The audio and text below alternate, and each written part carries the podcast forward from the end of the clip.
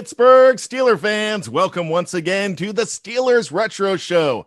You know what it is. It's that chance to go back in time as we dust off the black and gold DeLorean. We get it up to 88 miles per hour. We have the 1.21 gigawatts, and we're ready to roll back in time to Steeler yesteryear. You know, one of my favorite groups, Tony Defeo, who is alongside with me, as let me say that first. Hey, Tony, what's going on? Hey, Brian. Good evening to you. Glad to be with you again. And Tony, like I was saying, one of my favorite musical groups of all time is the Counting Crows. Love me some Counting Crows. What do you think of them? Uh, I never, I, they're pretty good. I, I was into them in, back in the day. I haven't heard a lot of new stuff from them recently, but I'm sure they're still doing their thing. Their lyrics are very poignant to me, so I love it. And one of their great lyrics from a song called Mrs. Potter's Lullaby. It's almost an eight minute song Ah. This this song was a great tune, and I'm really not sure about what it's about. It's more about like the rock and roll lifestyle, being on the road, and the circus that comes with fame and all of that. And it's really cool. But one of the lyrics that always gets me, it's talking about memories, and it says the price of a memory though is the sorrow that that memory brings. But when we go back in time with the Pittsburgh Steelers on the retro show, there's no sorrow of those memories. The only sorrow is is that that stuff's not going on today. But it's so great to go back into yesteryear. And like this weekend, we're going back to the AFC Championship games and one of the greatest championship games of all time for the Pittsburgh Steelers. I can't wait to share that memory and there will be no sorrow. I'm just spoiler alert, Tony. No sorrow on this one if you're a fan of the Men of Steel. Absolutely not. And and I don't remember this game uh, as a kid. But I remember the locker room celebration afterwards for some reason. And when I was watching the game last week on, on YouTube, I realized that that was my first Steeler memory watching Terry Bradshaw take his jersey off after the game. I uh, that's kind of where it all started for me. I have some great memories of this. This was an important game for me, and the reason it was an important game for me is spoiler alert: we're going back to 1979. Actually, we're going back to 1980, but the 1979 season. And that was the last of the dynasty years from the 70s. Something that was really important for me in this is what was going to happen in my life if the Steelers won this game. And man, I didn't want the Steelers to win this game because if the Steelers won this game, my parents were going to the Super Bowl without me, which, spoiler alert, they did. mm. they left me at home. And we'll talk more about that a little bit later in the show. I had just turned eight years old and I was not ready for my parents to go to California and leave me home with grandma. So I wasn't sure about this, but things changed for me definitely in this game. And true colors come out, and my true colors were black and gold. Nothing could stop that feeling of watching your team go to another Super Bowl. And it was funny for me at that time, it was expected. I was still pretty young, but that's all I knew. Super Bowl, Steelers are in it. That's what I knew. And you find out that they're they are few and far between. So if I could go back in time to give my eight year old self some advice, like, dude, these days don't come very often. So let's dial the DeLorean, the time circuits, to January 7th, 1980, as we go back 41 years, my friend. And the forecast was frigid in Pittsburgh. But the mental thermometer, Tony, in the city of champions, it was downright tropical. Like I said, they were getting ready to go to the AFC championship game for the sixth time in the decade. And this would be hopefully their fourth trip to a Super Bowl. It certainly was. It, it was it was one heck of a run. And uh, just like you said when you were a kid, John Stallworth uh, talking about that 79 season, he said, you know, I came into the league in 74 and we went to the Super Bowl. And by the, my sixth year in, in the league, it was expected. I grew up in that. I grew up in, in that in that environment. The, the entire city uh, that's what they came to expect, not just from the Steelers, but even the Pirates back then heck, had a heck of a run. And they won that year's World Series. And, and the Pitt Panthers were one of the best teams in college football. So uh, they called Pittsburgh the city of champions. And it was a it was an apt description at that time. Definitely was. And I got to tell you what else was going on at that time. I told you that even though the weather was extremely cold, I mentioned that it was downright tropical in the minds of Steeler fans, and it was. And it was also downright tropical on the radio, Tony. I'm going to ask you this question Do you like pina colada, Tony? I, I, I do I do. Uh, it's a very good drink, and uh, I know what song you're referring to. It's it's about a uh, a guy who was uh, looking into wine ads, and, and, and the woman he looked up was his ex wife. Right? Is that is that what the, the premise of the song? It was his girlfriend or wife or whatever. It they were ended up actually cheating on each other with themselves. it's, but it's a great song. I, in fact, just heard that today by accident. If you like making love at midnight. So it's the song is actually called Escape, the Pina Colada song by Rupert Holmes. And it was the last number one song of the 1970s. And it became number one again a couple weeks later. I know you're going to love this. TV viewers, and I was, even though I was young, I didn't know all the jokes everybody was watching one of the number one shows at the time was Three's Company. Oh, absolutely. I remember watching it as a kid and I haven't stopped watching it since. Are you a Janet or a Chrissy guy? I'm actually a Terry guy. Oh, there you go. Terry. Yeah, the nurse. The one that ended up between those two, between Chrissy and Terry, Cindy Snow, um, Chrissy's cousin, who was an LA Rams cheerleader. I actually, uh, well, I have all the the the uh, Three's Company DVD. So I, on one of the extras, I, I actually I found that out that she was a, uh, a cheerleader, and that's how she got onto the show. One of the, one of the reasons, anyway. And in the world, Tony, the U.S. was coming off of a grain embargo against the USSR, and Jimmy Carter authorized a 1.5 billion dollar loan to bail out the Chrysler Corporation. And meanwhile, the Steelers were gearing up to play the Houston Oilers in the AFC Championship game for the second year in a row. They played wild card weekend, and then everybody that won a division had the week off, and Houston could not win the division. They were great teams. They could not surpass Pittsburgh, so they were the wild card teams, and they always had to play the week before. But two years in a row, they're playing in Pittsburgh for the title. Houston came into the title game with the seventh ranked defense and the most takeaways in the NFL. And that that really seemed to potentially bode well for the Oilers against a team in the Steelers that gave the ball away a league leading 52 times. Terry Bradshaw, Tony, was a gunslinger back then it, it, was it was commonplace for him him to throw almost as many interceptions as touchdowns back then, and, and you know, he fumbled uh,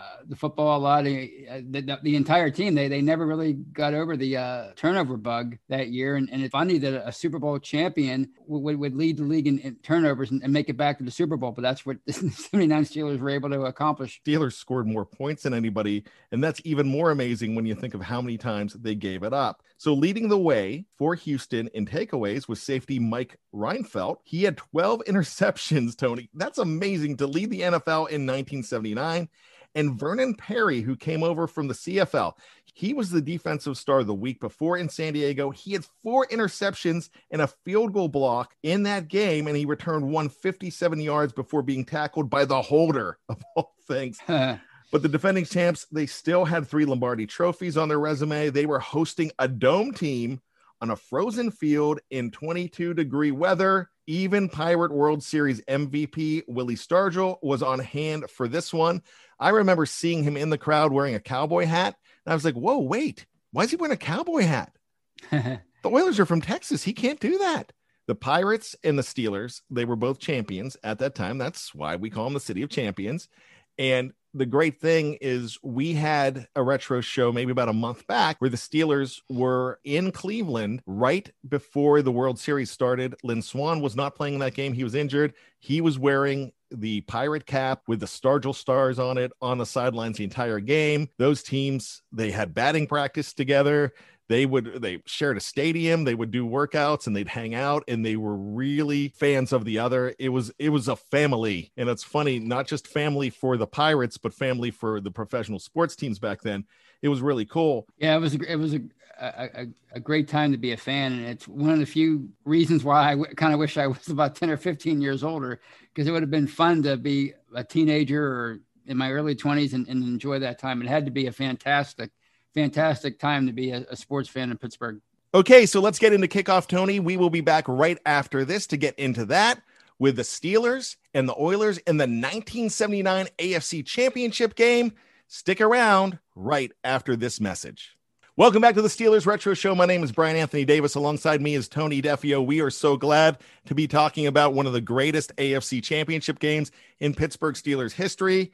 On the Steelers retro show from behindthesteelcurtain.com. Tony, let's get into it. I can't wait. Let's dive right in. Uh, Three River Stadium was, was was popping at this time. Let's let's see what happens. The Steelers won the opening kickoff, Tony. They elected to receive. So the black and gold were in Oiler territory almost immediately, courtesy of Terry Bradshaw passes to John Stallworth and runs by Franco Harris. However, we just talked about him before the break. Vernon Perry wasn't done yet. He intercepted a Bradshaw pass to Benny Cunningham from the Oiler 36. He returned it 75 yards for the score.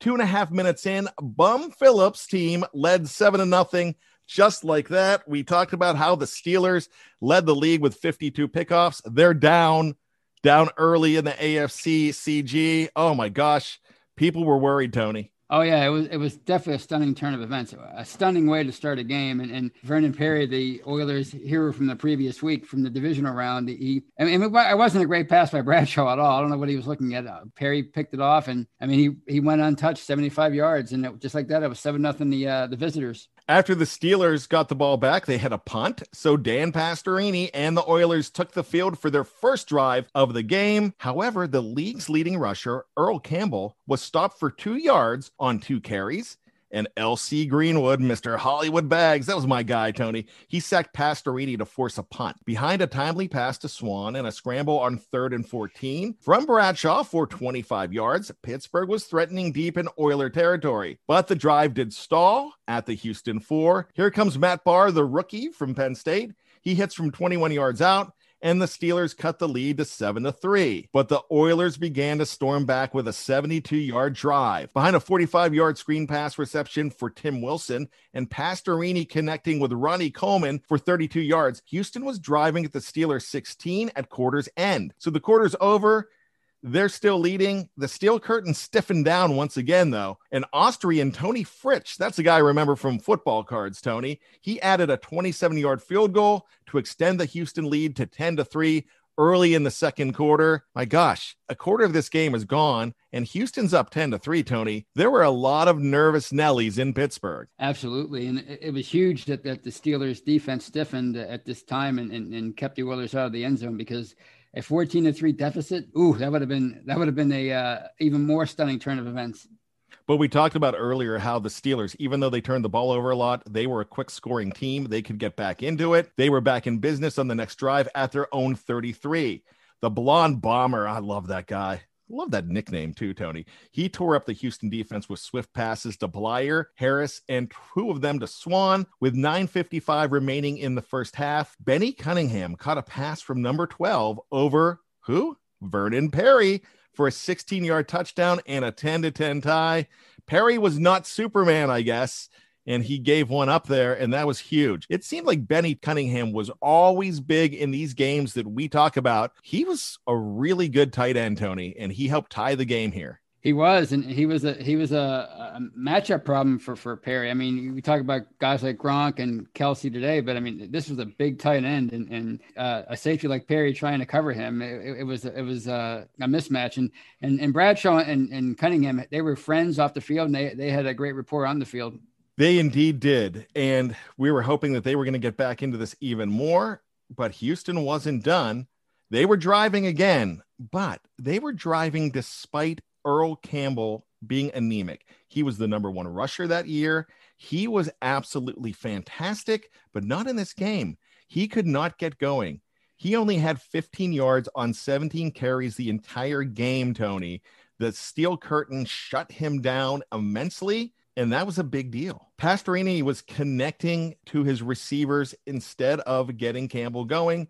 And he connected with Mike Renfro, who was their top receiver then. But number 82 was changing hands and he fumbled at his own 49 after being hit by Donnie Shell with Mel Blount recovering. Now, every time we do a game from 1974 to 1987, Donnie Shell always has a turnover. Donnie Shell was the man, Tony. He absolutely was, and and when you see when you rewatch these old games now, it's like you said, you're you're, you're wondering what took them so long to in, induct this guy to enshrine him in, in the Canton to make him immortal because he was such a clutch player for them, and he was always coming up with with big hits, big turnovers at, at clutch moments, and he was a, a very special safety. Absolutely. And to follow great running by Bleier and Harris on trap blocks by Gerry Mullins, who was subbing for Steve Courson, who was out injured in the game. The Steelers set up a Bradshaw touchdown pass to John Stallworth from 20 yards out with 235 remaining in the half. That's a big deal now at this point. It's 17 to 10. Houston, they tried to answer, but rookie Dwayne Woodruff, there he goes. It's really weird to call him a rookie because he played for the Steelers so long. He intercepted Pastorini at the Pittsburgh 45. And here comes Matt Bahr to close out the half from 46 yards out. He misses. So, yeah, Bahr had two seasons with the Steelers, but this is one of the reasons that he did not last long in Pittsburgh because he wasn't exactly accurate early on. They closed out the half, and it's 17 to 10 if you remember those early years with Bahr, he did not have great range and he did not have great accuracy. In fact, uh, one of my earliest Steeler memories is, is, that devastating loss to the uh, Bengals at Three River Stadium the following year, 1980, when he misses that really a chip shot field goal that would have given the Steelers a uh, a much needed win. They just barely made it, missed the playoffs that year. So yeah, Matt Bahr had some work to do, but he is a t- it is a testament that kickers, just like anybody else, can get better, and he did improve throughout his career. Down 17 to 10, the Oilers got the football to start the second half and an opportunity to tie the score. The problem, though, was that George Perles's defense was a picture of absolute dominance, Tony, as they forced another Cliff Parsley punt. This was temporarily good news for both squads as Theo Bell slipped trying to field the ball at his own 38, and the pigskin squirted into Houston's hands at the Steeler 42. But once again, Houston squandered their best field position of the day. For a short time in this game, though, Houston lost communication in their headsets, so the Steelers had theirs disconnected, and both teams had to use hand signals temporarily. That's pretty neat, Tony. If one team was out, both teams had to be out. Yeah, that's a good rule. That's a good way to do it. I mean, you have to keep everybody on on, on an equal footing as far as I'm concerned. So it was, I, have I've always uh, been behind that rule. After another Steeler punt, Pastorini lined up under center with good field position again in an attempt to tie. He was walloped, though, by L.C. Greenwood and left for a play and came back less than 100% in this game. The Three Rivers crowd then came into play on fourth and two from the Steelers 37, and what appeared to be a first down was nullified when Houston failed to get the snap off in time. Cue Parsley to punt once again. On a drive in which Mike Renfro recovered a fumble in the vicinity of five Pittsburgh defenders, Mel Blount was drawn into a chuck penalty and caught a key first down. The second year man from TCU was involved in one of the most controversial calls in title game history, though. With 130 left in the third, Pastorini threw a six yard rainbow to Mike Renfro, that guy we were talking about, number 82, for an apparent touchdown in the corner of the right end zone over Ron Johnson. The replay showed that Renfro had clear control of the ball with his left foot down and his right foot hitting the pylon. Now, NFL Films, Tony, showed much later, showed some movement in Renfro's hands. If instant replay was in effect, the call on the field very well could have been reversed, and Pittsburgh fans would have been very hard pressed to argue it. It was much more borderline than when it first appeared on NBC television. That's the thing. The announcers were like, yeah, th- this is definitely a catch. They're getting ripped off here. But later on, a lot of people in Pittsburgh and out of Pittsburgh said, you know, that was actually probably not going to be a catch. But back then, it would have probably been turned around, Tony the officials conferred, and referee Jim Tunney wrote it out of bounds. Houston was absolutely livid. They still can't stop talking about it. Steelers fans accepted the gift. It was now second down and goal from the six, and the Steeler defense held the Oilers to a field goal, Tony. It was 17 to 13 at the end of the third. Your thoughts on one of the craziest plays in history and one of the reasons we definitely have replay now. Uh, I think it passed the eye test as far as the catch. I mean, I, I don't, I've never seen the, the, the NFL. He said it was an NFL Films uh, version, but I've never seen that. But, but in terms of, I, I, in terms of, of the NBC feed, it definitely passed the eye test. If I had to give a reason why, why maybe they called it incomplete, and I realized that they, they said that they were, the official was was shielded, but I think uh, Renfro, for whatever reason, he lifted his back leg up really high before before touching his left toe down, and I think that might have fooled the uh, the official in, into thinking that he didn't get both feet in bounds. That, that's the only reason why I think that that play was overturned. But I but the Oilers had a gripe. However, the, at, at best, and L.C. Greenwood and a bunch of other guys said this. At best, it would have tied the game, and the Steelers they weren't going to be they weren't going to be uh, uh, thrown off by a tie game in in, in a, a, a big moment. They they would have come back and scored, which is what they ultimately did anyway. Yeah, you, you know, I'm glad you said that, Tony, because history, everybody that's not in Pittsburgh wants to go ahead and poke holes at this game and say, "Oh, the Oilers would have went to the Super Bowl if this would have happened." We don't know that, and you know the resolve of the Steelers back then. You mentioned that those guys would have not let this happen. No, and when we talk about the final score, you, you will realize that the Renfro play was unfortunate, but Pastorini even claimed after the game that it was not the sole reason that his team lost. What a lot of people forget is that Houston had so many opportunities to reclaim the four points at this time, and they failed to do so. In the the fourth quarter, the Steelers iced this game. It started out on third and 20 when Bradshaw found a sliding Swann for a first down. Third and 20, Tony. After a five minute clock draining drive, Matt Bahr kicked a 39 yard field goal. It was still only a touchdown lead, but Pittsburgh led 20 to 13. With Houston nearing desperation mode, the impressive Pastorini, which I really thought he was a good player, he began to engineer a game tying drive at his own 11 with 9.42 remaining. But after number seven and white found Guido Merkens over the middle, disaster struck. Mel Blount, Shard Merkens, and Donnie Shell recovered. Now, this was opposite of what happened before when Donnie Shell hit, a, hit Renfro and Mel Blount recovered. So they turn it around, flip the script. It still is okay for the Steelers. Shell recovers at the Houston 45 with 546 left. This Steeler team back then, when they had to ice the game, get the kill shot, they were able to do it. Bradshaw only needed to get his team in field goal range for the victory, but he went for it all. Rocky Bleier caught and ran for two first downs while the precious seconds would tick away. Then on third and goal from the five, Bleier took the handoff and burst in the end zone with less than a minute remaining. That is the way the game ended with a final score of 27 to 13. So if you if you want to be unlike Dan Pastorini and say that's not the reason we lost, and want to say that if that would have been reversed, Houston wins it, it's hard to say so because that backs up everything you said, Tony. Because right now they win 27 to 13. When they have a chance to ice the game, they were able to do so, and they did so to go to the Super Bowl once again, Tony. Oh, it was so fantastic. And, and, and again, if that game's tied going into the fourth quarter, I think the Steelers, instead of winning 27 13, they win 27 17. Again, they were not phased by these kind of moments. I mean, this is a team that played arguably the greatest Super Bowl of all time the year earlier against the Cowboys. Maybe the second greatest t- dynasty of all time, and, and, and, they slugged it up with them, and, and and they came through in the clutch and won. So I have no doubt that they would have still won this game, even if it was a that play was ruled a touchdown. And you remember me telling you at the beginning of the show that I was worried about this game, and I was actually hoping that the Steelers wouldn't win because I was an eight year old and I was selfish and I was afraid of my parents going on a plane to California and never coming back. Hmm. But what happened, the little a hole in me turned around, changed his tune. I'm jumping up and screaming for my Steelers. I was absolutely loving it, but it didn't take me long to get back into my Steeler fanhood. But something happened just about three years ago. My dad and I, I called up my dad and I said, Dad, Terry Bradshaw is going to be about two hours from my house. We have an opportunity to go meet him.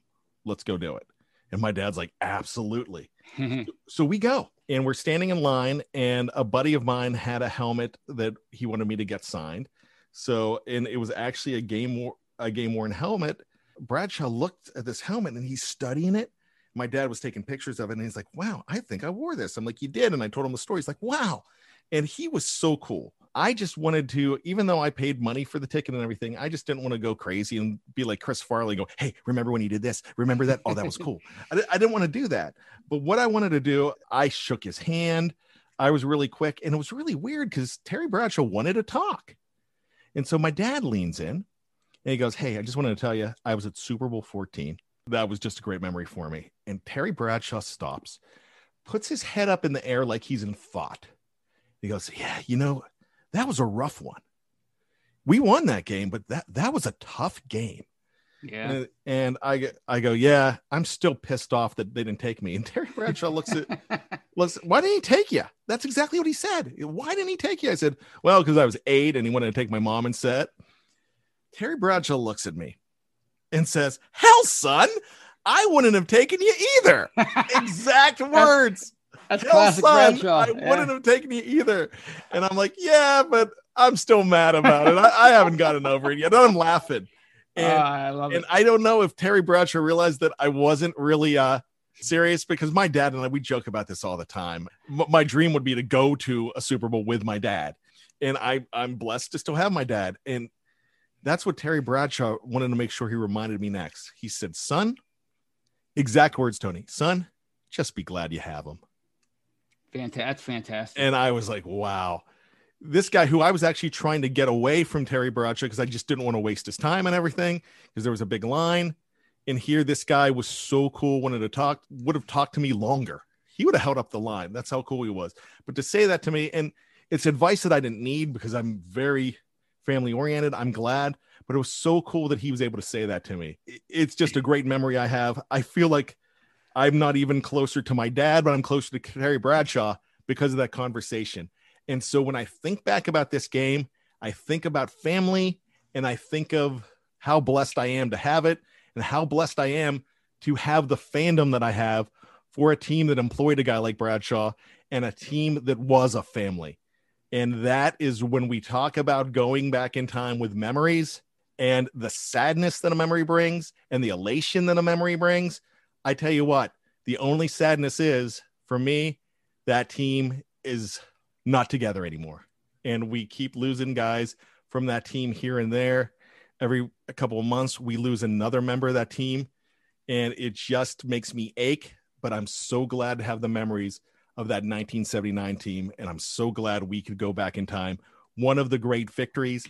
And the one thing that i hate about this victory is that it's tainted with some people saying that they would have lost that game if they would have had a replay and like you said tony they would have not lost this game Oh, absolutely not. They they would have found a way to win. And you know, one final thought is is that you know, kudos to those Oilers teams. I mean, I remember watching a, a NFL film special about those '78 and '79 Oilers teams, how they had to go the wild card route to the AFC Championship game two years in a row, and how their fans embraced them in Houston. And, and both years after after they they lost these games, they they had a a welcome home rally at the Astrodome that was almost filled to capacity. I mean, they they really loved that team, and and and uh, Dan Pastorini talking about it broke down crying because you know he, they they got so close a couple years in a row and they just couldn't get over the hump. And it just goes to show you, you know, uh, you, you can have special memories, obviously from Super Bowls and everything, but but coming close and and and and, and fighting to get there and coming up short, you, you can develop great memories from that too. It's an absolute shame, Tony, that this team did not get a chance to win a title. This this love you blue team from the Houston Oilers. So I agree with you too, because they even though they were division rivals, that was a true team. Probably one of the NFL's best all time teams to never win a title. So thanks so much, Tony. I'm so glad to go through this game with you. It's a lot of fun. And next week, we're going to start getting into some great Super Bowls for the Steelers, and I can't wait to do that with you as well. Oh, I can't wait. I'm I'm really looking forward to that. I mean, these these are there's so much to talk about with these games and so so many special memories and iconic moments and images, and I, I just can't wait to get into it. And we will do that. For Tony Defeo, my name is Brian Anthony Davis. This has been the Steelers Retro Show. So thank you all for joining us. We will be back once again. Remember behindthesteelcurtain.com for each and every one of your Pittsburgh Steelers needs. Look, we are not just a podcast platform. We have so many articles on the editorial side. We are a big family of information and it keeps coming. In fact, the Steelers might not be playing, but the information is, and you're getting it first from behindthesteelcurtain.com. So for Tony, my name is Bad. And remember, you could take us away. We don't mind. But like Huey Lewis says, you just got to promise us we'll be back in time.